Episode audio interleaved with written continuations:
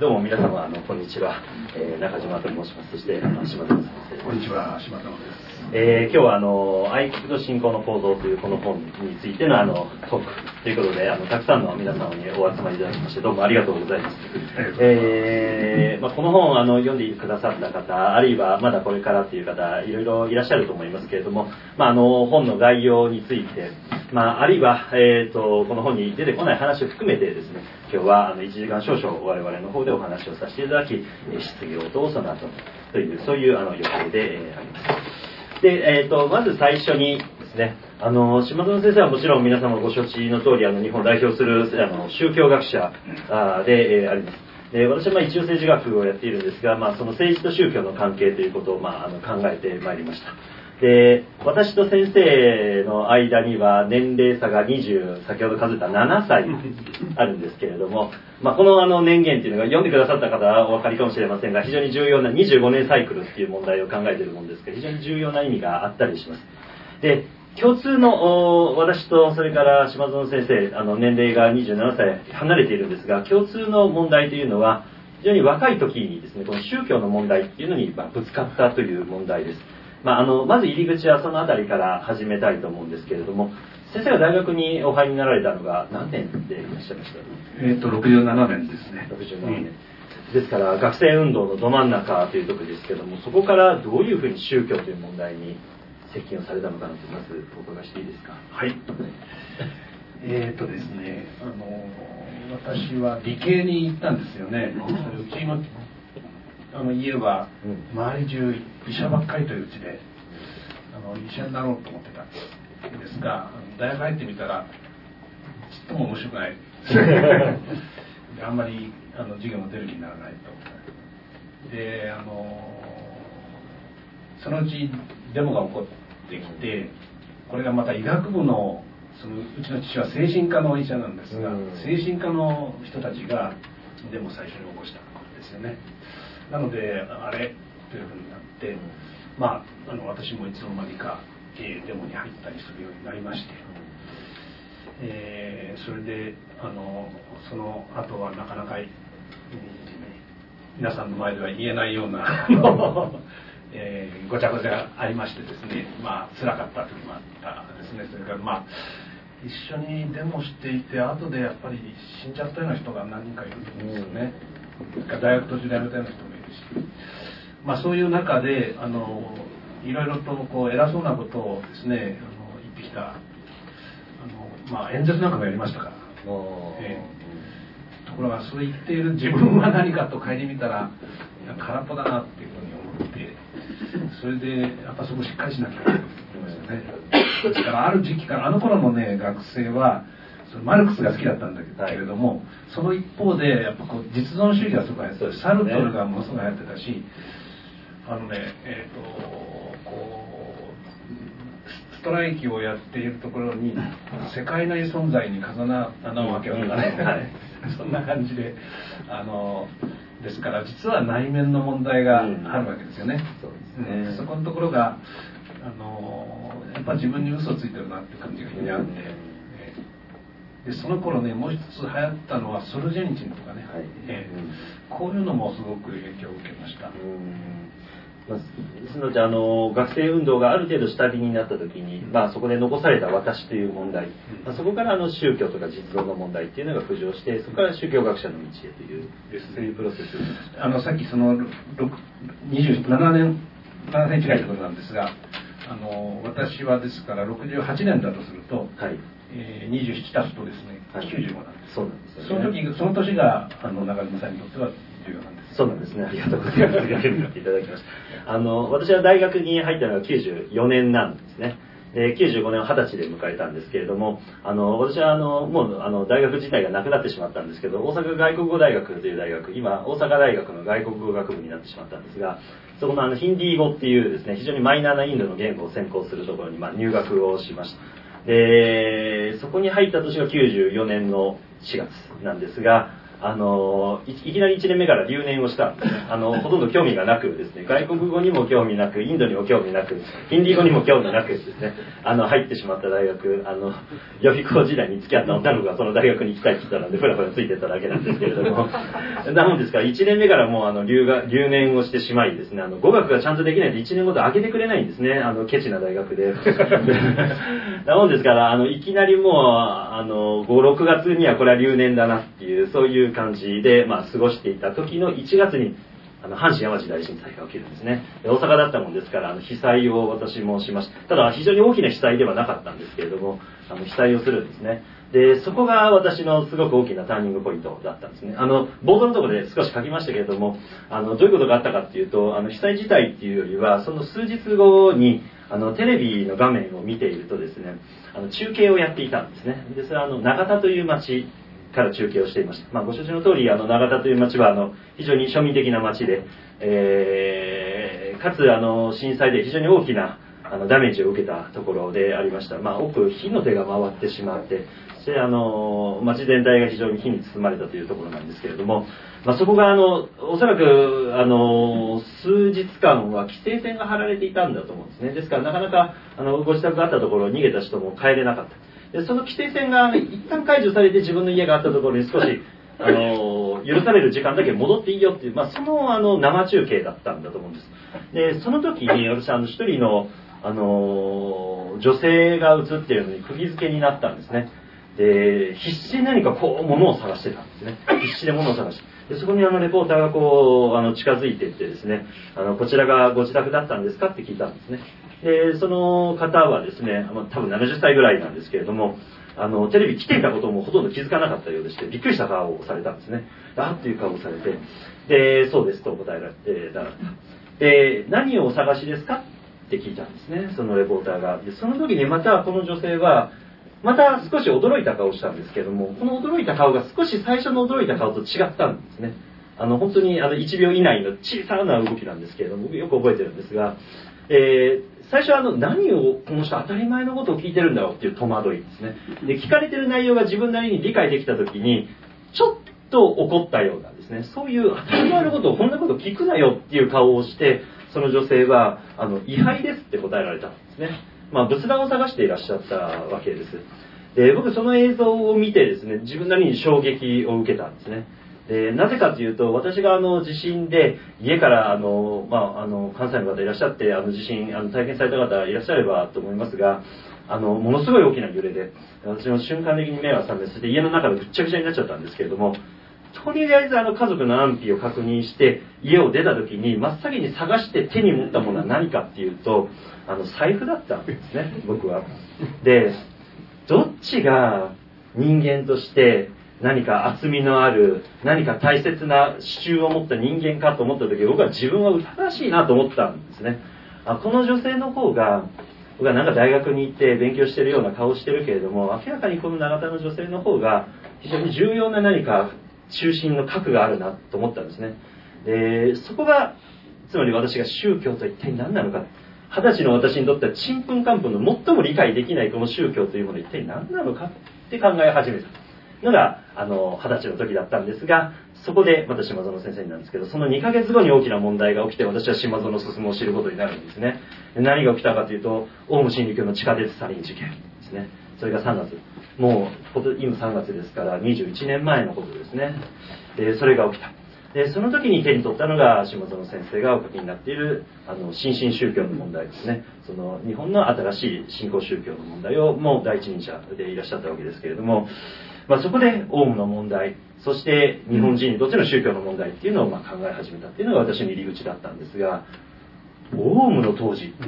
ですね。今から振り返るとその宗教の問題、まあ、こういうふうに、まあ、オウムの人たちっていうのもそのバブルの中でですねあの現代社会の中でキャッチアップできずそしてオルタナティブな価値としての宗教を求めていた。しかし出口がああいう暴力につながっていった。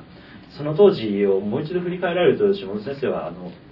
20年前どういうふうに見ていらっしゃいますか？ですね。あのつまり宗教回帰まああの世俗,、まあ、世俗化ということを話すとすると、えー、近代人は宗教から離れていく合理的なものに価値を見出すという流れが続いてくるんだけどどこかで、えー、合理的なものだけでは生きていけないというふうなそういうことを感じるんじゃないかというのが私はその宗教学に進んだ時からまあそういうことはあのソルジェニチンなんかの考え方にもあると思うんですけどそういうことを考えておりました。それで実はねあの私が宗教に向かった頃というのはあの若い世代が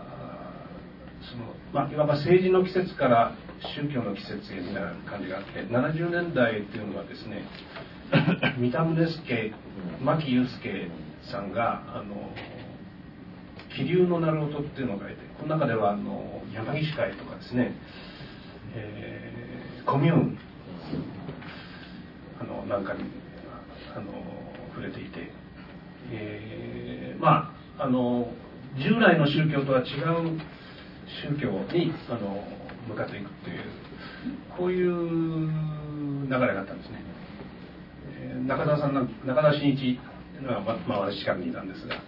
あの今私が仲良くしてるのは鎌田東司さんとかですけどこういう人なんかが精神世界というような言葉をまあ使うようになる時代ですね。ただ私はそれにはあんまり乗らなかったんで、えー、いやもっとあの本当に求められてるのはなんかあの、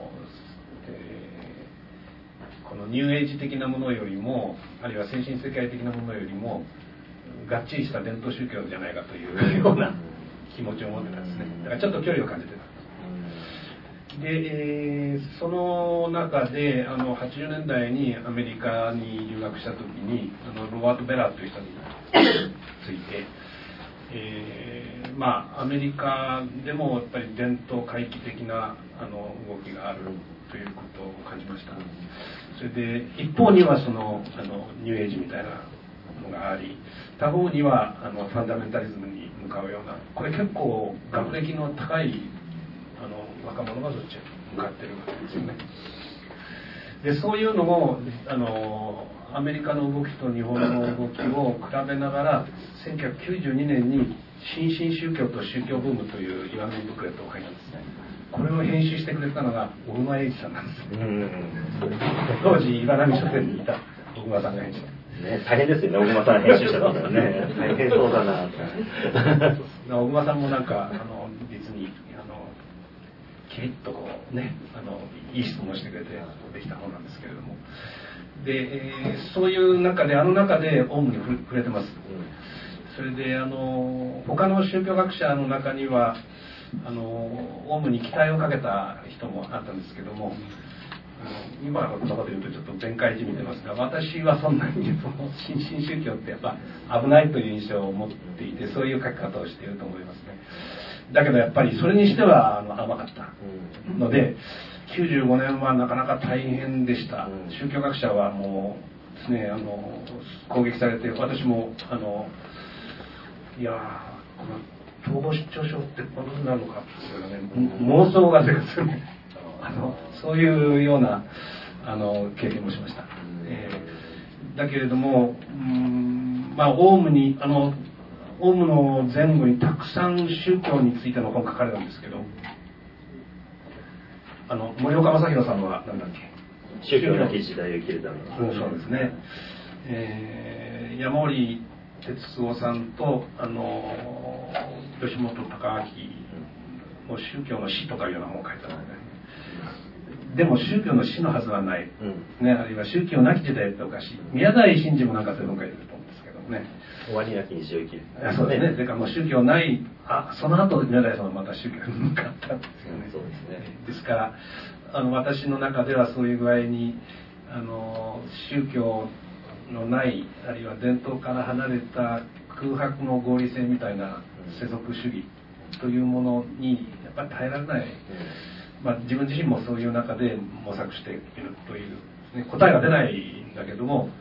探ってるというそういう感じだったんですよ。なるほど。あのそうですね。僕にとっての95年はあの一つは宗教なんですけれどももう一つ非常に大きな問題が来たのはナショナリズムの問題だったんですね。で95年っていうのはもう一つ大きな大きな問題は戦後50年だったそして村山首相だった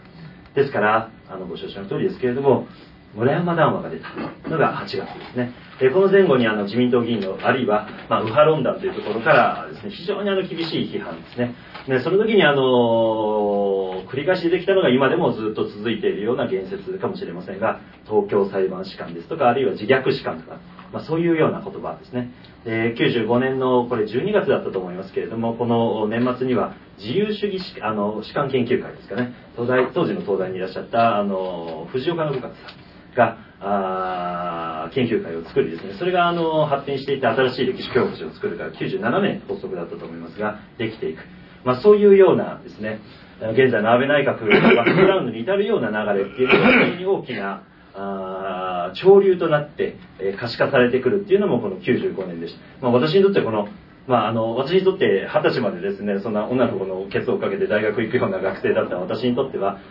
最も理解しがたいですね宗教それからナショナリズムですね信仰と愛国という問題が95年に押し寄せてきたわけですね。でそれに対して私はどういうスタンスを取っていくかさっぱりわからなかった。けどもその時に私なりに分かったのはさっぱりわからないというふうに戸惑っているのは私だけじゃないなっていうことだったんですね。戦後50年かけてこの問題2つっていうのは分からなくしてきた何かがある。とするならばこの2つはどうもこれからの私が生きていく時代においては非常に重要な意味を持つだろうな。それはプラスの面マイナスの面。両方ともにおいてこの2つは大きな意味を持つだろうな。少しこれを学んでみたいと思ったのが95年なんですね。それがあのこういう学問の世界に入っていく入り口になったんですがその学問は島野先生と同じように自分の実存の問題っていうのが非常に強く関わっていたんですね。というのが私にとっての95年でした。ですねそれで、はい、あのインドのインドの研究に入って、はい、あのヒンドゥーナショナリズムの研究を始められるのは何年ぐらいですか、もう少し後なんですね。私あの先ほど申し上げたようにインドに興味なかったもんですから あの最初何の研究というか勉強したかというとそこで一番関心を持ったのはあの戦前の日本だったんですね。で特に大川襲名という人でした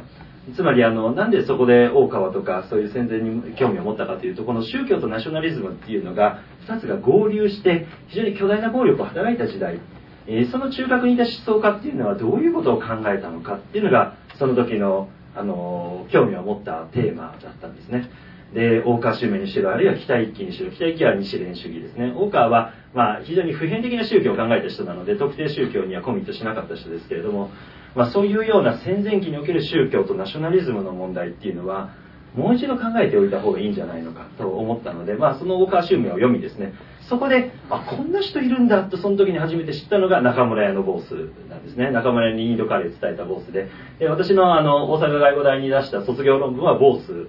についての論文でそれがあのその後に中村屋のボースという本になるんですけれども、まあ、そんなのが最初でした。で98年にごめんなさいあの98年にあのインドは現在の政権与党でもあるんですがインド人民党 BJP という政党が政権与党を担うことになりました。これアタル・ビハリ・バジパイという人が当時の首相なんですがこの人核実験やったことで日本でも衝撃を起きたものなんですがこの BJP っていうのはヒンドゥーナショナリズムと言われるあのヒンドゥー教をベースとしたナショナリストパーティーなんですね。で、まあ、右派団体右派政党ですね。でこういうものがインドではあの政権与党になったのが90年代の末。で90年代の最初にはその宗教対立アヨディア問題っていうのが起きて、まあ、ムスリムとヒンドゥーの構想っていうのが激しくなったのがインドです。冷戦が終わってこれから新しい世界秩序の時代って言われた時にインドではこういう宗教紛争っていうのが起きる。あるいはナショナリズムの問題が勃興する。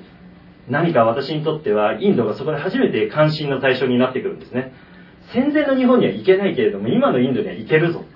幸いあの語学のヒンディー語っていうのをですねあのギリギリの単位ですけれども あのなんとかやったもんですからなんとか喋れると。これはインドに行ってみようと思ったのが、まあ、そのインドへの関心なのであの大学に入ってから45年後のことなんですね。はい。あの中島さんの書かれたものの中で、このまあ、大川襲名というのはそれはもう大変重要な今今からあの見るととても重要な人だということが分かるんですけれども、はい、大川襲名なりの重要性を気づくには、まあ、橋川文蔵とかそ、ね,、のその辺の、はい、あのえーと、そしてそれは橋川文蔵、まあ、アジア主義みたいな、はい、それもあの中島武史研究をするとするとですねあのその頃にそういうインドに本格的に取り組もうという時には、やっぱアジア主義的なあのものを意識してたってこともありませんか？そうですね。私が当時その二十歳の時にむさぼるようにして読んだそのまず一番最初に入り口になったのってあの先日亡くなられた松本健一さんだったんですね。松本健一さんのものっていうのは非常にあの私はあの読みました。でもそこで大川襲名っていうのを非常にはっきりと認識をしたんですけどもそこからあの橋川文装それから、えーと、竹内義美ですね。のものをずっと読んでいきですね。あのアジア主義とか彫刻家主義ですね。橋川はその彫刻家主義としても捨てられてきているようなテロリストの内面の問題にそこをしていく。内在的な批評っていうのをやりながらですね、えー、そこがなぜ魅力的に彼らの反問青年に移ったのかという問題をずっと焦点を与えていった、まあ、なかなか稀有な政治学者ですね。で竹内もやはり左派運動の中核にいながらですねアジア主義っていう問題を捨てなかった人ですね。でそこにはあの何かの原石があるっていうふうに問い続けた人。でこういうなんか割り切れない片付かない人っていうのに私は大変あの関心があってですね竹内と橋川のものっていうのは当時あのおさおり読んだですね。それが入り口だったんですね、はい、まああの 1970年前後にも、竹内義美はよく読まれたと思いますね。あの頃はね一つは毛沢東の影響が多かったですね、はい、でですから中国がちょっと輝いて見えた、フランスなんか毛沢東は結構、ね、あの勢いを持ってたりして、まあ、そういうこともあって竹内義美の書くものの中にはあのやや中国を理想化しているような面があって、ね、あの東大でいうと正門前に中華料理屋があってね、ええ、そこにあのデモに行く人はたむろしてるみたいな感じで。あそう中国の本部に至ったかな、うん、なんかそんなあのムードもあったんですね。ですがあの95年というともうそういう中国の輝きはない、うん。えー、一方インドの方はずっとそういう人気が続いてる、うん、まああのインドのあの70年代に精神世界というものが掲げられた時に最初に精神世界ができたのはインドネパールの本なんですね。ですね、えー、紀ノ国屋でブックフェアをやったんですけど、うんえインドはずっと輝いていたんですが、えー、そのインドが98年ぐらいからおかしくなってくるという感じですよね。はい、えー、そうですね。あの私のあの問題意識っていうのはどちらかというとそのヒッピーブームのところの後にあるもんですから、まあ、横友則さんとかがインドに行ってとかっていう、まあ、そういう精神世界を求めたオルタナティブな運動っていうのがインドの輝いてた時代ですね。でさらにその後にバックパックの佐木幸太郎とかあの藤原信也のようなですねもう先進国になっちゃった日本が失ったカオスがインドにあるっていう、まあ、この典型的なインド論ですけども、えー、私はその後なんですよね。インドがもう IT 大国だ。これから経済成長だって言われたそのインドに私は非常に関心を持ったんですね。なんでそんな IT 大国になろうとしているそして消費文化っていうのが拡大しているそんな中でヒンドゥーナショナリズムという右派運動っていうのが勃興し支持されるのかっていうのが私の関心で、そこが初めてインドに行ってみようと思った、まあ、入り口だったんですね。ですから、私はでもあの、インドに対する憧れみたいなものが、まあ、未だにあんまりなくてですね、すごいシビアっていうか、あの、普通にインドと付き合ってるっていう感じがあって、だからインドに精神性とか何かを求めるっていう感覚があんまりないもんですから、インドに一番最初に行って最初に食べたご飯は私はマクドナルドなんですよね。あのだからバックパッカーとかに怒られるんですけどもあのでインドでは普通のあの日本で着ている服と同じような格好をしているっていう感じなんですが、まあ、要はそういうあの私たちと同じ地平にいるインド人がなぜ右傾化するのかっていう問題それは逆照射して私たちっていうのがなぜ現代日本においてある種のネット右翼のようなものを生み出していくのかっていうことのパラレルな関係として私にとってはインドがあったっていうことなんですね。ですからあの現代インドに私は非常にあのその新しいインドに大変関心があって、まあ、入っていったっていうところがあるかもしれません。ああのその近代合理主義世俗化路線に満足しない、うん、あのにまああの日本のあの文系の学問をしようという人たちがどういうものを通してあの宗教的なものに関心を持っていくかという、まあ、同時にそれはあの中には宗教より国家という方向へ向かっていく、まあ、西部さんとか佐伯啓士とかいうとなんか宗教もあるけど国家ですよね。ねはいえー、あの宗教の代わりに国家っていうようなことを言う人が、まあ、いる。そういう中で、あの中島さんは、えー、私のあの捉え方では保守主義ということを本格的にやられたので、これはあの、えー、西部さんなどの影響を受けながらだけれどもあのやっぱりイギリス風のと言っていいのかもしれませんけど保守主義というものをしっかり捕まえたというそれがあのいつ頃のことなのかなとそうですね、それもあの、ほとんど、あの、ごめんなさい、なんか島野先生にインタビューを聞 いたので、すみません、その逆のつもりだったんですけど、今日は。えー、っと、ちょうど同じ年ぐらいなんです。けど、あの、ちょうど95年ぐらい、二十歳の時に、私多分、あの、ほとんど自分の人生で影響された本って、なんか、大体その年に読んだっていう感じだったんですが、あの、なんて大学の授業出ないもんですから、暇で暇で仕方なくて本読んでたんですけれども、あのその時やっぱり西部進さんとかあるいはあの複雑にありですね、えー、とか小林秀夫っていうのを読んだんですけれども、えー、その時やっぱりあの非常に大きくひっくり返るような、まあ、あの観念がありました。と同時にやっぱり私はあの同時並行的に読んだのがやっぱり仏教で親鸞とかだったんですね。で親鸞と保守思想っていうものの共通点っていうのは自力っていう問題に対する会議の念なんですよね。で保守っていうのはやはり近代的な理性において世界を合理的に設計できるというのを疑っているんですね。それよりも理性を超えたある種の常識とかあるいは伝統慣習それから神ですよね。エドマンド・バークというイギリスのフランス革命を批判するとこから、まあ、近代保守思想っていうのが生まれてきますがバークが議論する非常に重要なところにあったのはキリスト教の現在という概念ですね。つまり人間を絶対視しないあるいは理性を絶対視しない。その絶対的なものは神しか存在しない。その神から逆照射される我々っていうのは不完全な存在である。不完全な人間不完全な社会を作らざるを得ない。とするならばどこに秩序を作っていくその何て言うんですかねあの意味っていうんですかね根拠を見出すかっていうと長年の間多くの人たちの歴史の風雪に耐えてきた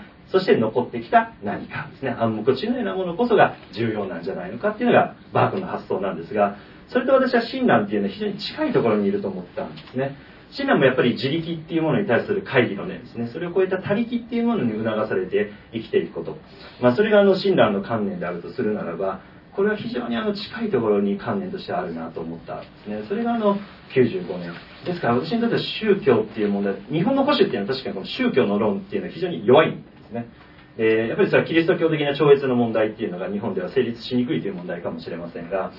でこの問題を自分なりに考えてみたいなというふうに当時は思ったんですがなんか細い道を歩いてる感じだったんですね、はい、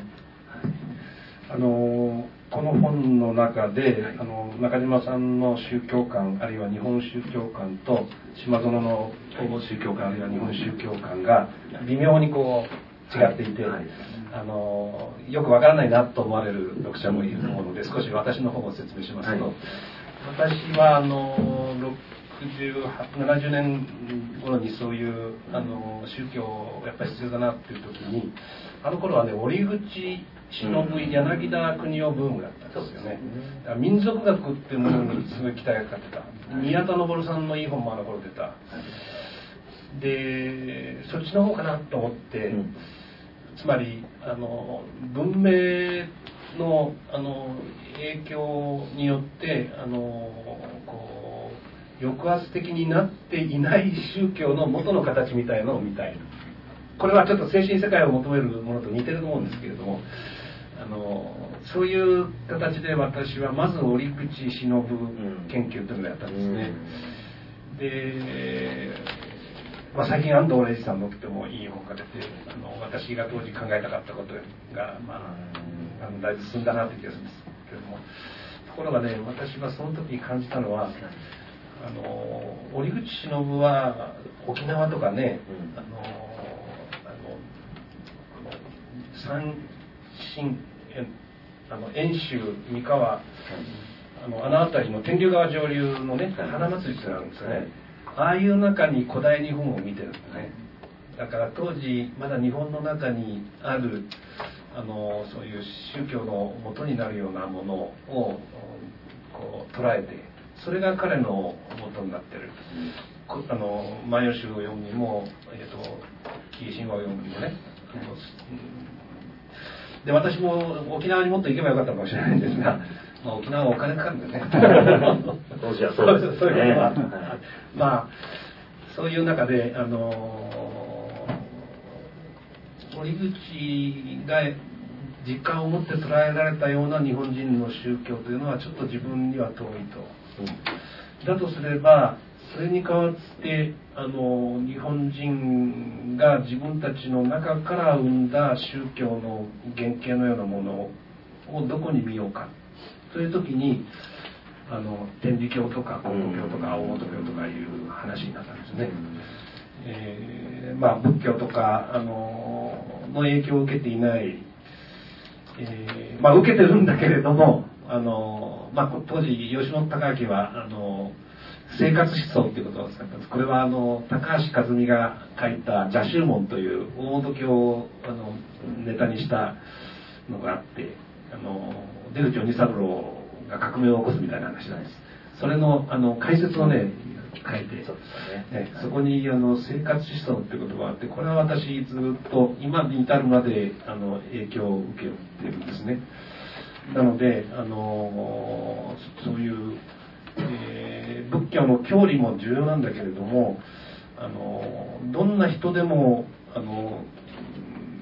捕まえることができる捕まえざるを得ないような宗教の原型もうこれやがてあの救済宗教っていうふうに私は捉えるようなんですけれどもあのそういうものそれはまあ人間の限界にぶつかってそれを超える何かに掴むというようなね。あのそういうのがあの、まあ、非常にこうはあの分かりやすい形で現れてくるのがあの天理教や高校教だって、まあ、私は今でもですから高校教の先生とあのに非常に親近感を感じて、まあ、通ったこともあるんですよね教会。に。まあ、そんなことであの、えー、そこに原型を見るとまあもちろんあの親鸞日蓮ですね。そのあるいは日本仏教の伝統全部あの重要なんだけれどもそこに入れない多くの人たちにとってでもまだ宗教が重要だという。そこら辺が私の求めているところで、えー、でそれとそのそういうのはしかしどうも頼りないなと。つまりしっかりとした伝統ではなく自分の手探りで捕まえたものというのはあの思想としてはやっぱり弱いので、まあ、ですからあの自分の外にあるはずの伝統ですね。そういう意味では保守思想に表現するところがあるわけですけど。も、えー、と同時にあの自分がこうあの自分の心で、えー、あの裸の心で捕まえることができるような宗教性というか、まあ、そういう両方が私の中にあって、えー、それを、あのー、柱にして考えようとしてるんですが、これはみんな分かりにくいっていうんですね、私の話は。えー、で、えー、でも今度のこれ読んで分かったって言うんですよ。あそうです、ね、ですから、あのこれはあの中島さんと付き合わせていったら少し見えやすくなったのかなっていう気もしてます。その中にはあの、まあ、この10年ぐらいであの国家神道についての自分の考えをまとめたそれからあの仏教の社会倫理ということで、うん、仏教と社会の関係について大きくまとめたそのあの成果も入れたのでそうです、ね、それで分かりやすくなったかもしれませんが、はい。ちょっとぜひそっちの方にちょっと世俗化っていう問題にもしていこうと思うんですが、まあ、その前にあの先生のおっしゃったそのやっぱりあの60年代後半から70年代のその学生運動の周辺とフォークロアっていう問題って非常に重要な問題群でして当時やはり学生がこぞって読んだのはあの吉本隆明の共同幻想論ですよね、えー、この共同幻想論の柱っていうのは一つは古事記でもう一つは柳田国夫ですよねでそうなんですよね。その物語ですね。でもそこからあのあのあまりにも強引な結論が出てくるのでびっくりする本なんですけれども あのそういうようになぜあの当時の学生運動っていうのはこのフォークロアの世界っていうものからいろんなことを構想していたのかっていう問題が、まあ、あると思うんですね。でさらにあのサブカルチャーでもですねやはり僕はあのあなるほどなと思うのは杉井義治とかですね。ああいうのを読んでいると非常にフォークロア的ですよねあの次のあの出てくるですねあの様々な変老宿とかですねああいうような言葉自体がですね非常にフォークロア的である。なぜあの学生のそういうオルタナティブな運動っていうのをやろうとしていた人たちはああいう日本の民衆世界みたいなものですね。っていうところにあの入っていこうとしたのか。おそらくその延長上に柴野先生が大本とか金剛教に対する関心っていうものを持たれた一つの筋道出口直とかっていうのは地を張っていくような人ですね。最もあの排除された人のところに神がドーンと降りてくるっていうその反転の物語っていうのは大本だと思いますけれども、まあ、そういうところに関心を持たれたのかなっていう印象がありました。あの柘義治っていうとあの知ってる人は年代が分かってしまうというような感じかもしれませんけど白戸三平もそうだそうですね。白戸三平というのこれもあのガロとかいう漫画雑誌があって。でも手塚治虫もすでに「火の鳥」というのをその頃書いていると思うんです。ですですからあれはですねやっぱり近代文化がある種こう飽和状態になってきてあの近代文化に欠けてるものをいろんな形に求める。それはあのエンターテインメントにも入ってくるしと同時にそのアートがですねそういう要素をあの積極的に取り入れるようなになってくる。あのビまあアニメなんかも発達してくるし、うん、そういう中であの世界的には人類学が広まってあのレヴィストロースなんかがものすごい流行ったりそういうのとその日本でフォークロアがね、流行るのはあの歩調があっていて、でも最近はあんまりもうその流れがちょっと、うん、一方でまあエコロジー的なものはあるんだけど、あの少し変わりてきましたね。そうですね。人類学は大きな旋回をしてしまいましたね、えー、当時はあの人類学ってもっと素朴で魅力的だったと思うんですね。あの山口正夫さんとかいらっしゃった時は西洋の論理はこれが普遍だと言われてるけども何々党に行ったら全然違う経済やってるぜとかね。でそういうものがあの西洋中心のなんか論理を崩していく非常に大きな魅力でそれが人類そのものの可能性に直結したような時代だったんですが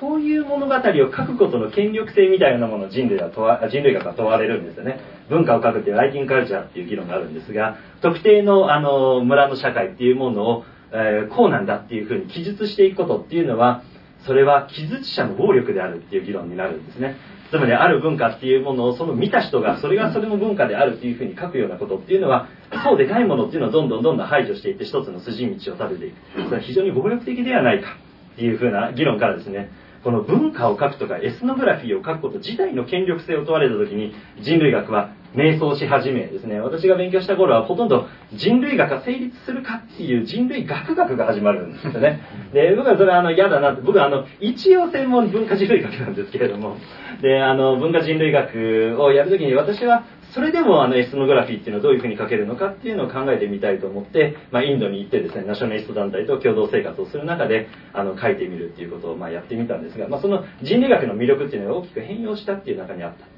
当時はやっぱり人類学はそういう意味で輝いていたと思うんですね。でそういう延長上にその世俗化論っていうのをもう少しあのもう一度あの帰りながら考えたいと思うんですがつまりあの先生がおっしゃったことで非常に重要なのは近代社会っていうのがやはりどんどんどんどん進行していくと当然非合理的な宗教っていうのは場所を失っていく、まあ、そう考えられたわけですね。しかし今起きていることは実は真逆で、まあ、後期近代と言われるような近代がどんどんどんどん進行すればするほどイスラムの過激派イエスの問題をしかりですねオウムの問題しかりですねまあ様々な、まあ、あの後で触れれればと思いますが日本でも日本会議っていうですね右派組織がありその背景には非常に大きな宗教的なバックボーンがある、まあ、こういうような宗教っていうものが非常に逆説的に拡大してくるという問題がある。でこれをどういうふうに捉えるかっていう問題があるんですね。で近代のテーゼとして世俗化論っていうのがあったわけですけれどもこれはあの非常にきれいに整理してくれて分かりやすく見通しを立ててくれてるのがあのホセ・カサノバという人だと思うんですね。でカサノバという人はこの世俗化論っていうのは3つの位相があるっていう議論をしているんですね。でまず1つは何かっていうとあの宗教っていうのはホリスティックな全体性を持ってますからあの宗教はこの分野はあのちょっと私の管轄外ですっていうわけないんですね。宗教っていうのは全体性を持っている。ですからしかし近代っていうのはその全体性を持った宗教っていうのをこれ宗教の領域じゃないですよねっていうふうに切り離していくプロセスだったんですね。例えば一番分かりやすいのは政治ですよね。政教分離のように政治はちょっと宗教領域とは分けていきましょう。あるいはかつては医療っていうのもほとんど宗教領域だったと思うんですね。呪術とかまじないっていうのが。これは科学的な医療っていうものと分けていきましょうとかですね、えー、教育だってそうかもしれません。でこういう意味でですねさまざまな宗教が前提性を持っていた。それがこう切り分けられていく分化していくっていうそういう意味での世俗化っていうのがまず一つ目の領域としての世俗化論にあるんですね。で2つ目は宗教の支持化プライベート化って言われる問題で宗教っていうのは公共領域に出てこないでくださいと。そうじゃなくて心の内面の問題なのでプライベートの問題の中に留めておいてくださいねっていうのがあるいはそうであるべきだっていう考え方がこの世俗化あるいは世俗主義っていう中で出てきます宗教の指示化っていう問題ですね私化っていう問題ですそれから3つ目には宗教そのものが合理性を失って衰退していくっていう意味での世俗化っていうその3つの位相っていうものがありました。えカサノバは後者2つにはもうほとんど意味はないって言ってるんですね。つまり3つ目、宗教はどんどんどんどん近代になればなるほど衰退していくっていうのは嘘である。逆に宗教っていうものが大きくなってるっていうのは現実的な問題でもある。これを説明できないだろう。で、真ん中2つ目のですね、指示化っていうのも実は逆の現象が起きてはいないかっていうですね。宗教っていうのがむしろ公共圏において活性化をし、そして公共の非常に重要な役割を担い始めているっていうのが実は現代の問題ではないかそしてそういう役割が宗教にあるのではないかっていうのがこの2番目の問題としてあるんですがちょっとそこから深めていきたいと思うんですがあの先生がやはり今取り組まれている問題の中でもこの宗教が市民的な公共権において重要な役割を果たしていくエンゲージド・ブディズムって言われるものもその一つだと思いますがあるいは震災の時にですね宗教系の団体っていうものが果たした役割っていうのも大きくありましたこういう市民社会における宗教っていう問題を先生はまずどういうふうに今捉えていらっしゃるでしょうか？これあの今本当に、えー、重要な問題になってきたと思いますね私はあの安倍政権の中にあの国家神道に向かう傾向がかなり含まれているというふうに見てます。えー、2000あの一昨年のあの式年遷宮の伊勢神宮の式年遷宮20年に一遍の行事ですがそこにあの初めて実は2度目なんですけどあの首相が参列した。1度目っていうのは1929年なんですね。浜口首相なのでこれをあの議論しているのはジョン・ブリンっていう、うん、あのイギリス人の学者なんですね彼が見抜いてるんですがあ後で原さんの意見も聞いてみたいんだけど原武さんが今日お越しくださいので後で少しちょっと。えー、であのそうなると憲法の20条信教の自由政教分離を規定しているこれに違反する可能性がすごくあるわけですね。それからあの靖国問題もあの本来はあの本来はというかまああの政教分離に反するっていうのが日本の中での争点です。それで最高裁の判決もそこであの靖国年公式参拝に歯止めがかかってるわけですね。しかし中国や韓国からはあの歴史認識の問題永久戦犯がそこに合祀されてるということで、まあ、これあの両方問題なんですけれどもあの中国韓国のことばっかり意識してるとあの政教分離の問題があの軽くなっちゃってるんですよね。そうするとあの日本人にとって日本のあの歴史近代史の中であのその、まあ、今の世俗化でいうとそういうあの政治から宗教を分ける。そのことが体どういう意味で必要で逆に今度は宗教が政治に関わっていくこれはどういうタイプの関わり方があの、まあ、好ましいのか民主主義なりあるいは、まあ、これ立憲主義という言葉がまたあのそこで重要になってくると思うんですけどそのことが問い直されて安倍政権になってから非常に重要な問題になってきたと思いますね。であのそのカサノバの議論はあのこれはあのカサノバってもともと神父さんだった人。彼自身が世俗化あの神父さんを辞めて社会学者になってるんですけどあのカトリック教会はバチカン第二バチカン公会議っていうものを通してあの唯一絶対の真理ではない、まあ、唯一絶対の真理ということを捨ててるわけではなくても他の宗教の存在を認める。あるいはあの宗教を信じない人の権利も認めるという立場をしっかりあの打ち立てたんですね。その後にこそ新たな形での宗教の公共空間への作用が可能になるというのがあの笠間の議論だったんですね。でそれにあたるものをじゃあ日本ではどういうふうにあの見ていくかということが今あの課題になっていると思います。おそらくインドでも似たようなインドも世俗主義が国税なんですよね、ですから政教分離が国税の国っていうとトルコインド日本フランスだったりするんですね。アメリカと。そういう中で、えー、日本は日本なりに政教分離の意味をもう一回捉え返すということが必要だと思います、そうですね。あのこの市民、まあ、政教分離の話と、まあ、少し分けながらなんですがあの市民社会とそれから宗教の問題ということなんですがあのこれ非常にあの下野先生はあの非常に重要な本を訳されていてそれはロバート・ベラーっていう人の「心の習慣」っていう本なんですね。で心の習慣っていう言葉は政治学者にとってはピンとくる言葉でしてこれはあのトクビルっていう人が使った言葉なんですね。でトクビルっていうのは私も一応今大学で政治学っていうのを教えてるもんですからデモクラシー論っていうのを教える時には真っ先にまあ教えないといけない人物ですね。でトクビルという人はアメリカのデモクラシーという本をま書いた人物で彼はフランス人です。でフランスが、えーと、フランス革命をやったにもかかわらずですねデモクラシーの国だという自意識を持っているにもかかわらずフランス革命以降ですねフランスは独裁者を選んでいくわけですね。まさにそのデモクラシーゆえにですね。なぜフランスではこういうふうにデモクラシーが崩壊していくのか。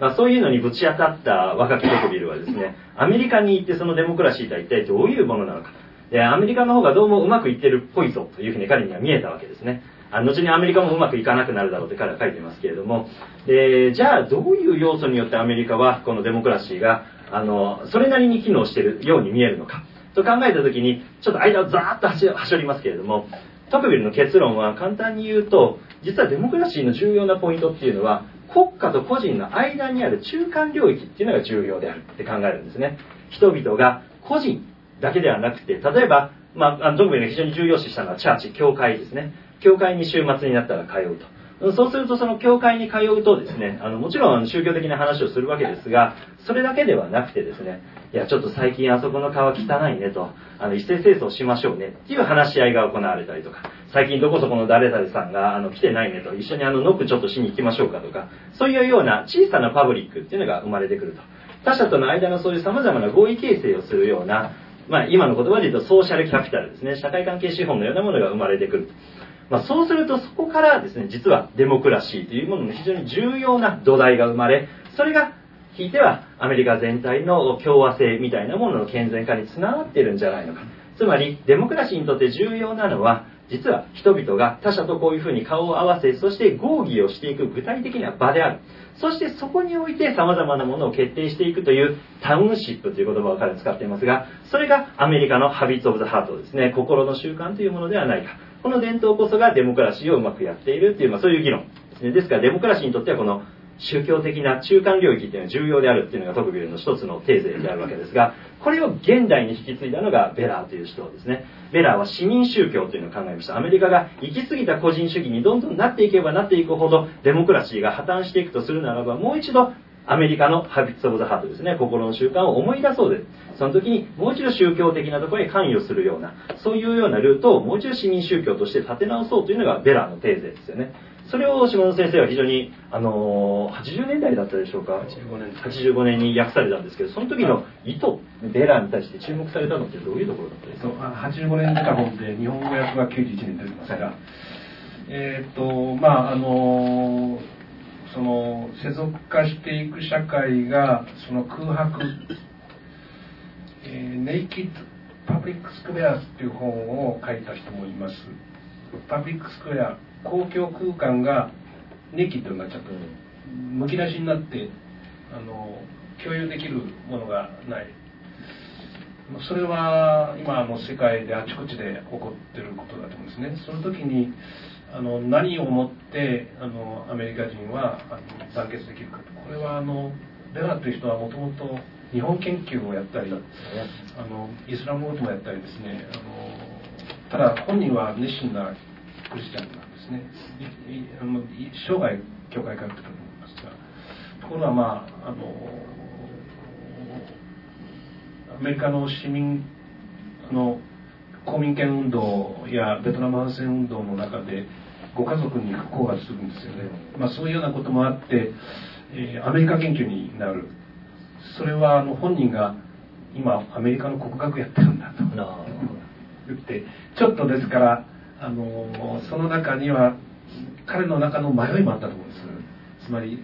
アメリカの伝統というものを実体化して、えー、あのそれによってアメリカ人が団結すると。団結するとやっぱ排除する要素があるんで。あのそういう要素があの心の習慣ということを強調する中に起こりかねないというね。そういう懸念を持っていたと思います。なんとかそれにはならないようにということを彼はあのずっと考えてたと思うんですけど、えー、まあ、そういうことがあのあってそれはあの当時からその自由主義というのはそのリベラリズムですね。政治的なリベラリズムというのはあの社会の進歩していくに従ってますます広まっていくものだというのに対して、まあ、そのロールズという人が哲学的には大事あの橋なんですがいやそれではあの社会はあの妖怪してしまう、ー、人々を結びつける伝統があの必要なんだと、まあ、こういう議論ですね。これコミュニタリアンと言ったりするけどもそっちの方へぐっと傾いていきますよね。ただそのまあそういう流れの中で、えー、しかしあのまた新たなナショナリズムが一方で起こってる、えー、つまり空白というものを持て余して、えー、まあ、我々もなんか宗教的伝統がなくてはならんという意識を持ってるんだけど あのそれとの関係がうまく作れないとあの宗教的ナショナリズムになったりファンダメンタリズムになったりそっちの流れてしまうというかね。これが現代の世界の傾向だという非常にあの、ね、大雑把なんだけれどもあの宗教社会学的な、あの流れではそういうふうに理解してますこのベラからどういうものが生まれてくるのかっていうのは現代社会にとっては私は非常に重要かと思うんですけどもベラの周辺で動いていた、まあ、アメリカの運動にあのコミュニティオーガナイジングっていう運動があるんですね。あのこれまでもう分断されてしまったコミュニティっていうのをもう一回再生させていき連帯を強めていこうという運動。この中から生まれてきたのがオバマ大統領ですね。シカゴでそういう運動をやっていった。それがオバマなんですが一方でこのベラーの弟子筋の中にはネオコン化していく人っていうのがいるんですね。もちろん国家と宗教っていうのがかなり一体化してくる、まあ、そういう要素がベラーの中にないわけではないですね。でこういうオバマを生みそして一方それの全く対抗にあるような共和党のゴリゴリの支持者のような人たちを生んでいく要素がこのベラーの中にはあるいはベラーの言ったその市民宗教という議論の中には両方あったわけですよね。これは非常にあの重要な問題設定なのかもしれないし日本でもこれはよく考えるべきことかもしれません。つまり宗教っていうものが現代によって持っている役割の大きさそれが再生してきているということを私も受け止めたいし私自身もそういう中で宗教っていうものに対して、まあ、自らがですねあのかなりコミットするようになっていった、まあ、プロセスがあったんですけれどもしかし自分自身の中で常に問いかけでですねあの注意をしなければいけないのはそういうものがある種の国家と結びついた時の大きな問題ですね、えーと、ネオコン化していったアメリカの姿っていうのをどういうふうに見るのかっていうのもそこから必要な手段かもしれないですね。で以前の問題が出てきましたけれどもこのスピリチュアルブームっていうのもですね案外この今の右傾化っていう問題の周辺の要素としては重要な問題を含んでいる気がするんですね。あのパワースポットっていうのがまだよくあの誰を中心にこれは受けてるのか私にはよくわかんないんですが OL の皆さんなのかなんか分かりませんけれども、まあ、パワースポットブームってありますよね。でその時に一時期は非常によく読まれたのが江原博之という人ですね。で私あの気になったのはあの「オーラの泉」っていう番組やっていてなんかあの色が見えるって言ってた人ですけれども。あの方僕気になってですね結構読んでみたんですね。なんでそんなの読んでんのっていうふうに言われるんですけども読んでみると非常に面白い本があってですね日本神機構っていうシリーズを彼は出してるんですね。あ神様の神ですね。神機構っていうのがあってその第1巻っていうのがあの伊勢神宮から始まるんですね。でその中に江原さんは何て書いてるかというと日本人あ日本における最大のパワースポットっていうのは伊勢神宮であると。で日本人であるならば伊勢神宮にお参りしなければならないって書いてるんですね。でそれがあのスピリチュアルブームというかこのパワースポットの問題の中核にある何かそういう言説と今の右傾化みたいな問題の非常に緩やかなつながりとか背景っていうのがあるんじゃないのかなというふうに、まあ、私は思ったりするんですがこういうスピリチュアルブームとこのナショナリズムの問題が接近してくる問題っていうのをその先生どういうふうに見てらっしゃいます？かなかなかねこれは複雑で、えー、1時間ぐらい話したいと思うんですけど あの80年代は本当にスピリチュアルブームであり気候が流行ったりしてねえーと、その中であのなかなか立派な仕事をしたと言っていいと思うんですが梅原武さんとか、えー、岩田啓二さんとかこの方たちはアニミズムっていうことを非常にこう強く日本の文化の根本はアニミズムで、えー、岩,、うんと、岩田さんあ梅原さんか森の思想が人類を救うか、というふうな本を書いてるんですね。えー、でまああの梅原さんや岩田さんは国家神道には非常に警戒的なナショナリズムにそのものは向かうということには反対の人たちです。ですがその時に培われたあの日本文化来産の風潮。一方では日本的経営を褒める風潮もあったんですけどもそういうものがあのその後の日本の政治的ナショナリズムにつながったということは確かですね。それからあの江原さんはイギリスでスピリチュアリズムというのの研鑽をした人ですがその前は国学院大学の出身ですよねですから神道の勉強を国学院大学でしているということですよねでまあ国会でもいろんな先生はいるんですけれどもしかし神道学はあの国学の流れを引き、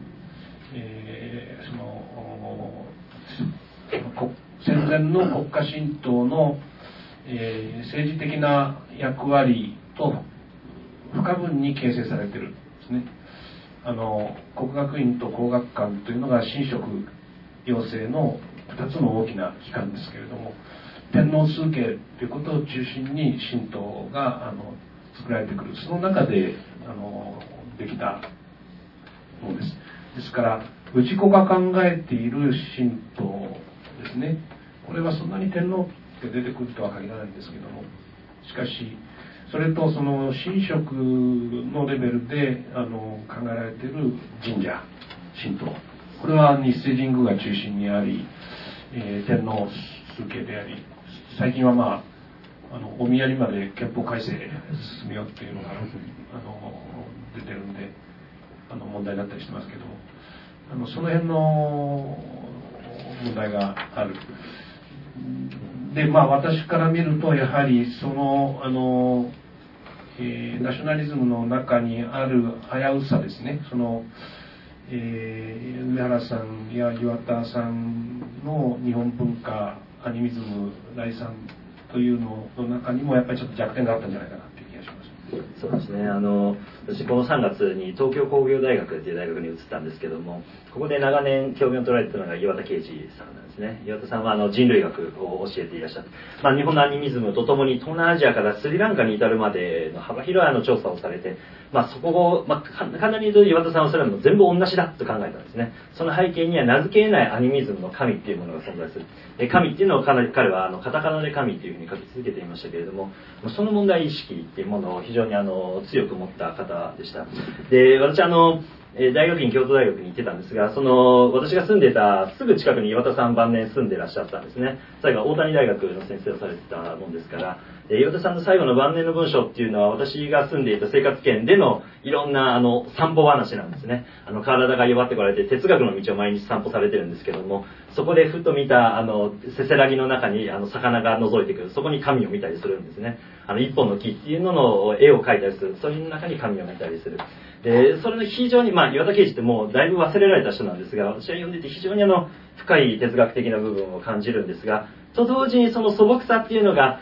別の読み方をされると日本来産論になってしまうという危険性ですね。そこはあの島田先生がおっしゃられたように非常に重要なポイントで、そことやはり政治が結びついたのも80年代だったかもしれません。あの、梅原武史さんが、まあ、当時非常に大きな問題にされたようですが、あの国際日本文化研究センターっていうのを梅原さんは作られた。でそれは中曽根内閣で大きなお金が動いたわけですね。でそういうようなあの日本来産あるいは今日新しい京都学派と言われたようなそういう流れとこの運動の問題っていうのが今に至るどっかの背景にあるかもしれないですね。でこの宗教とナショナリズムっていう問題なんですが私にとって非常に重要なあのテーマなんですけれども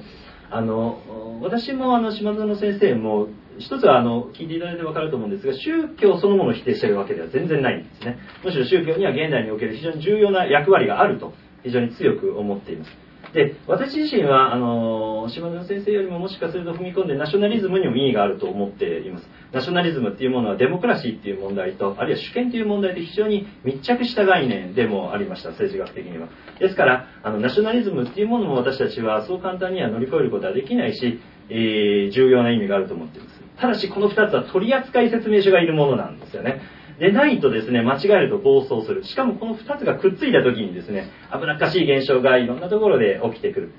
しかもですねこの2つは私はあのつながるんだと思うんですね。この2つがつながるから危ないっていうよりはむしろ宗教とナショナリズムっていうのは非常にあの親和性が高いものとみなした方がいいとずっと思っています。で実はそういう議論ってあまりなかったんですナショナリズム論っていうのが世俗化論っていうのを支配されていたもんですから先日亡くなったベネディクト・アンダーソンとかですね、え、ゲルナーとかですね近代主義的な構築主義的ナショナリズム論っていうのが80年代以降流行るんですけれどもナショナリズムっていうのは太古の昔からあったんではなくて基本的には近代的な所産生まれたものであるっていうそういう議論ですね。ですから近代的にあのナショナリズムっていうのは誕生してせいぜい200年とか300年ぐらいしか歴史がありませんっていうのがそういう研究のスタンダードなんですがそうすると近代に生まれたもんですから世俗化された近代に生まれているので宗教とは別のものとしてナショナリズムが誕生したっていうのがテーゼとされてきたんですね。で私はそれちょっとおかしいんじゃないかっていうのが若い時の研究でむしろその宗教とナショナリズムっていうのは構造的に一体不可分なものとして生まれてくる存在であると考えた方がいいっていう、まあ、論文を書いたりしていました、えー、このレリジャスナショナリズムですね。宗教ナショナリズムっていうのがおそらくあの今後日本でもですね大きな問題になってくるんだろうなっていう予測をもとにあの島園先生とは戦前の日本に遡りながらですねあのこの議論を進めていったわけなんですけれども、えー、この辺りの問題点ですね島先生どういうふうにお考えでしょうか、いろんなことを言いたくなっちゃって、え ー、あのえー、っとねあの岩田啓二さんはあの京都学科の県内ですね。そそれでまあ今西金次とかあのあ、まあ、ヒロインの京都学科であのやっぱ西田哲学なんかの影響を受けてます。それであの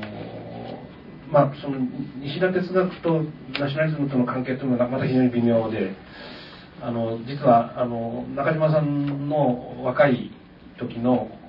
宗教とナショナリズムって本でしたっけ、はいその中にもあの西田哲学をかなり評価しているとかあってこの本の中にも、えー、そそれに関連する話が少し出てましてあの、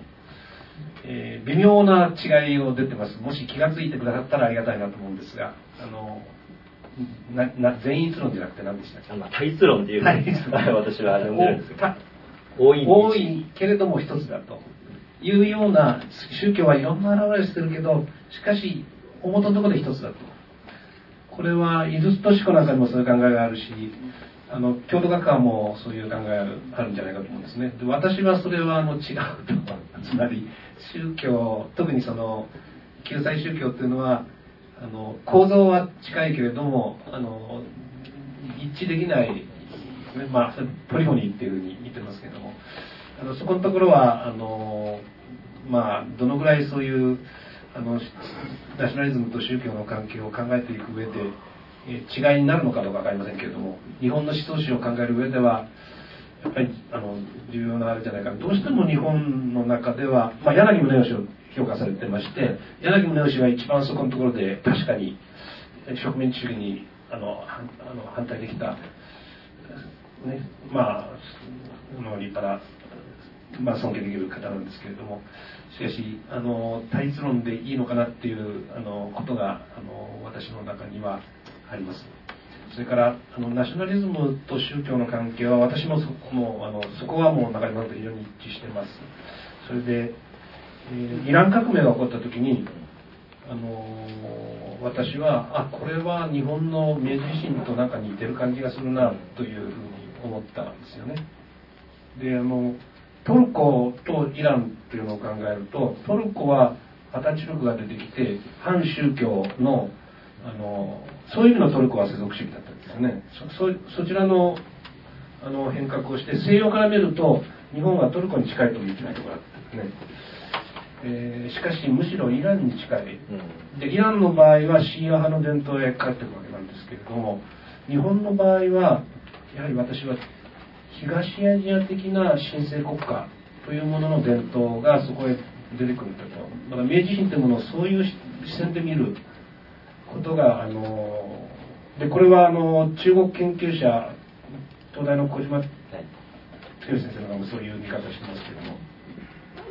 であの江戸時代の武士はどんどん儒教化してきますよね。中国思想の的なあの政治の考え方へどんどん馴染んでいくわけで、えー、もちろん日本の封建的なあの主従関係っていう観念と、えー、中国的な神聖国家論がドッキングしてあの明治維新の理念が出てくる。ここがねしかしあの日本の議論ではうまく捉えられていないので、まあ、維新というものが美しく響いてるっていうこと自身が最近問い直されてると思うんですけど、維新にはもちろんあの日本を西洋の植民地主義に抵抗して独立を守るというあのそして近代化の道を進むことをあの可能にしたそういう変革としてあの、うん、捉えるいい面がある。と同時にしかしその第二次世界大戦に至る失敗をもたらしたえつまりナショナリズムと宗教があの維新維新の、まあ、最盛期ですよね。という理念をずっと引きずってそれがあの日本とアジアに破壊的な影響を及ぼしたという見方ができてないですね。そうですねここに大きな問題あるそうですね。あのこの本の一つの重要なあの議論のところは、まあ、そのあたりでして、まあ、あの詳しくはあのお話しする時間もないんですけど、そこの一番キーになっているのが神社非宗教論という神社非宗教説っていうものなんですね。あの戦前の日本は神社神道っていうものを基本的には宗教と皆さんなかったんですね。これが非常に重要なポイントなんです。で明治憲法では信教の自由っていうのが認められているわけですね。しかし日本人は、えーと、伊勢神宮の大麻っていうのであのお札ですねを受け取らないといけなかった。なんで国家神道の強制じゃないかっていう憲法と一致してねえじゃないかっていうそういう話になるんですけれどもその理屈をどういうふうに乗り切ったかっていうといやいやと。神道は基本的にはそのリリジョンっていう宗教ではありませんと。日本人の生活様式そのものですと。ですから日本人であるならばみんな神道のもとにある。まずはそれを前提としましょう。その上でキリスト教徒であっても浄土真宗であっても曹洞宗であってもそれは自由ですよっていうのが明治体制なんですね。でこれがあの神社非宗教説っていう問題で非常によく似た構造を持っているのはインドなんですね。インドのヒンドゥーナショナリストも同様のことを言うんですね。あのヒンドゥーっていうのはインディアンウェイオブライフっていう彼らは言うんですね。インドあのヒンドゥーっていうのはレリジョンっていうものを超えたインド人の生活様式そのものである。ですからインドのイスラム教徒インドのキリスト教徒はヒンドゥーである。いう説を取るんですね。ですからインド人になるとはみんなヒンドゥーであると。そのもとに何教徒であってもいいですよと。でしかしあの、あなたはヒンドゥーですっていう言い方をするんですね。ですから、インドっていうのはヒンドゥー国家である。ヒンドゥーラーシュラーっていうんですが、ヒンドゥー国家として成立しなければならないっていうのが、あの、彼らの議論なんですが、日本のこの神社非宗教説っていうのとよく似てるんですね。っていうところに何が問題になってくるかというと、実はヒンドゥーと神道の持っている一つの共通性なんだと思うんです。それは何かというと、いわゆる総称宗教ではない自然宗教であるっていうポイントですね。つまりキリスト教徒、キリスト教っていうのはやはり総称者がいるわけです。まあ、イスラムでは総称っていうふうに言うと起こるんですけれども、まあ、ムハンマドが啓示を受けてですね、そして始まったのがイスラムですね。仏教だ仏教だってあのブッダっていう人がいるわけです。カイソっていうのがいるわけですね。しかし日本の神道、およびヒンドゥーっていうのは、ある文化的な背景、風土のようなものから発生してきた自然宗教であるわけです。こういうところと国家の関係っていうのは少しキリスト教圏あるいはイスラム圏とは少し違う問題群として捉えてみた方がいいんじゃないか。そう考えてみないと問題をうまく解けないんじゃないのかっていうのが私のテーマでそれがインドと日本の戦前の日本とインドとの比較っていうのをやってきたポイントでもありました、まあ、そこが一つ重要なキーになってくるかなというふうに思うんですがそろそろ時間が来たんですがせっかくなので原さんにぜひ今の話を受けてですね。少しコメントをいただいて皆さんに私の座ってる角度からすると原さんが正面なんですけど、はい、もうあの言うことがたくさんありそうな話が ぜひぜひすいません。あの急にマイクをお渡しして。あありがとうございます、はい、すいません。突然指名を受けたんですけども。あの私はあの明治学院大学の原武さん。えっ、ー、と日本の政治思想史を研究していますけれどもえー、今日のまあお話、まあ、特に一番最後に中島さんがおっしゃった、えーと、神道がまあ宗教ではない神道が宗教にあらずというのが、まあ、明治になって出てきてでそれがその近代的な近代的なというかその大日本帝国憲法体制の下でのその信教の自由と、まあ、矛盾しない形でその両立するんだという話が出た。でそれとまあインドの、まあ、ヒンドゥーとの対比の中で、えー、神道も、いわゆるその総称宗教ではないんだと。つまり誰がその宗教を作ったそれがはっきりしない。そういうものであって。で、まあ、それは確かにそうなんですけれどもあのただここでその注意しなきゃいけないことっていうのは多分2つぐらいあるんじゃないかっていうふうにあの思いました。で一つはそのいわゆる国家神道っていうものが形成されてくる過程の中で実はその、まあ、江戸時代の後半から、まあ、いわゆる国学が、えー、台頭しでそれが平田篤胤によってその宗教化されていわゆる復興神道に、まあ、なると。でそうすると、まあ、大国主っていうのが出てきて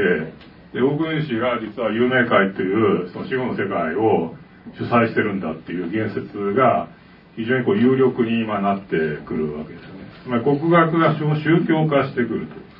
とつまりいわば、その、日本の内部で、今、土着的という言い方はちょっと語弊があるかもしれませんが、えー、宗教化してくるんですね。つまり、こう、流れ。まあ、もちろんそれは、イラダスタナのキリスト教の影響を受けていますけれども、だから全くそれは100%、えー、ドメスティックなものではなかったと思いますけれども、でそういう形で台頭してきたものを、つまり明治維新の後にですね、いわばどうやってそれを封じ込めていくかっていうか、まあ、それはいわゆるその出雲派というものができてくる。で、その先ほど伊勢神宮の話も出てきましたけど、で伊勢神宮がいわば政府とこう一緒になってそれをいわば封じ込めていくっていうね、でそういう流れがあるというのがまあ一つですよね。それからもう一つは、その、明治になってやっぱりその神道っていうものも相当作られていると。つまり、えー、明治以前の神道がそのままこう、明治以降に引き継がれていったのではなくて、やっぱりその天皇をその持ち上げて、天皇をいわばもその祭り上げていく中で、同時に、いわゆる祭祀の体系っていうものも作っていくし、祝祭日も作っていくし、要は神、伊勢神宮をその頂点とする神社の体験を作っていくし、でそこで相当改変をしている。ほとんど事実上作り、一から作り直してる。言っても過言ではないんじゃないかっていうふうに思うんですよね。で、そうすると、まあ今言ったような、明治政府は一方で新たにこう、えー、その新しい祭祀体系を作り、祝祭祀の体系を作っていくと同時に、いわばこう、土着的っていうか、そのドメスティックに台頭してきた宗教性みたいなものを同時に封じ込めていくという、いわばこう二正面作戦みたいなものをやっていったんであって、で、その結果が、先ほど中島さんがおっしゃったような、まあ、形でのその神道っていうものができていったんだというふうに、ぱり解釈すべきではないかなというふうにちょっと思いました。ありがとうございます。あの、おっしゃる通りです。その、まあ、えー、教派神道と神社神道っていうふうに明治以降分けることになるわけですよね。しかしそれは、あの、明治維新以前は一つかね、まあ、あのバラエティーであのその教派神道の中に出雲派的なものは大体入ったということですよねでその中に天理教や根古教もあるし大本教もあるということで。で一方のあの、えー、国家神道の方神社神道の方はこれは相当やっぱり儒教的なものの影響を受けたということですよね。あので儒教の考え方は民衆は宗教をそれなりに持ってていいけれども国家の神聖な国家の秩序は崩してはいけないという。そういうあの考え方で。まあ、後期水戸学水戸学そちらの方があのまずは行動という天皇の脳というコートですよねそれに道と行動っていうとそれになるんですけどそっちの方向で近代日本は作られたのでこのところですね。そうですね。あのぜひあの原さんのですね書かれたあの去年の私は読書会に非常に大きなあの成果だと思うのは原さんのあの皇后校という本ですね。もう一つ私はこれとパラレルというかあの同じあのセットとして読むべきなのが安藤礼二さんの折口忍という本だと思うんですね。やはりそこにあるのは出雲っていう問題。そして何が封じ込められたのか。それから何が民衆的なものとして噴出してくるのか。だから大本は神道的なものを掲げながら日本にあの政府から2度も徹底的な弾圧を食うわけですね。えーまあ、高橋和美なんかはそこに注目したりするわけですけれどもこういうあの出雲から見た、まあ、もちろんあの原さんもっとお若い時に出雲についてあの詳しくお書きになられてるのでそちらも読んでいただきたいんですがそういうもう一つの日本の在り方ですかねそこからあの近代日本を逆照射していくっていうのも非常に重要なあの参照点になる、まあ、そういう問題群かなと、まあ、今日で言うと、まあ、折口の問題なんかもそこに当たるのかなというふうに思いました、宮中祭祀っていうのがいかにあの作られてきたのか皇后という存在がまだどういうふうに定まっていないのかっていうのもよくあの原さんのものを読むと分かるものであります。えっ、ー、と、そろそろ時間ですね。ということで、えっ、ー、と、今日は、えっ、ー、と、この愛国と振興の構造をめぐって、え1時間半、あの、ご清聴いただきまして、どうもありがとうございました。えっ、と、ぜひですね、あの、島園先生の本、あるいは原さんの本ですね、あの、いろいろと純武堂にはたくさん並んでると思いますので、あの、お買い上げをいただければ大変中島さんの本、ありがとうございます。いや、どうも先生ありがとうございました。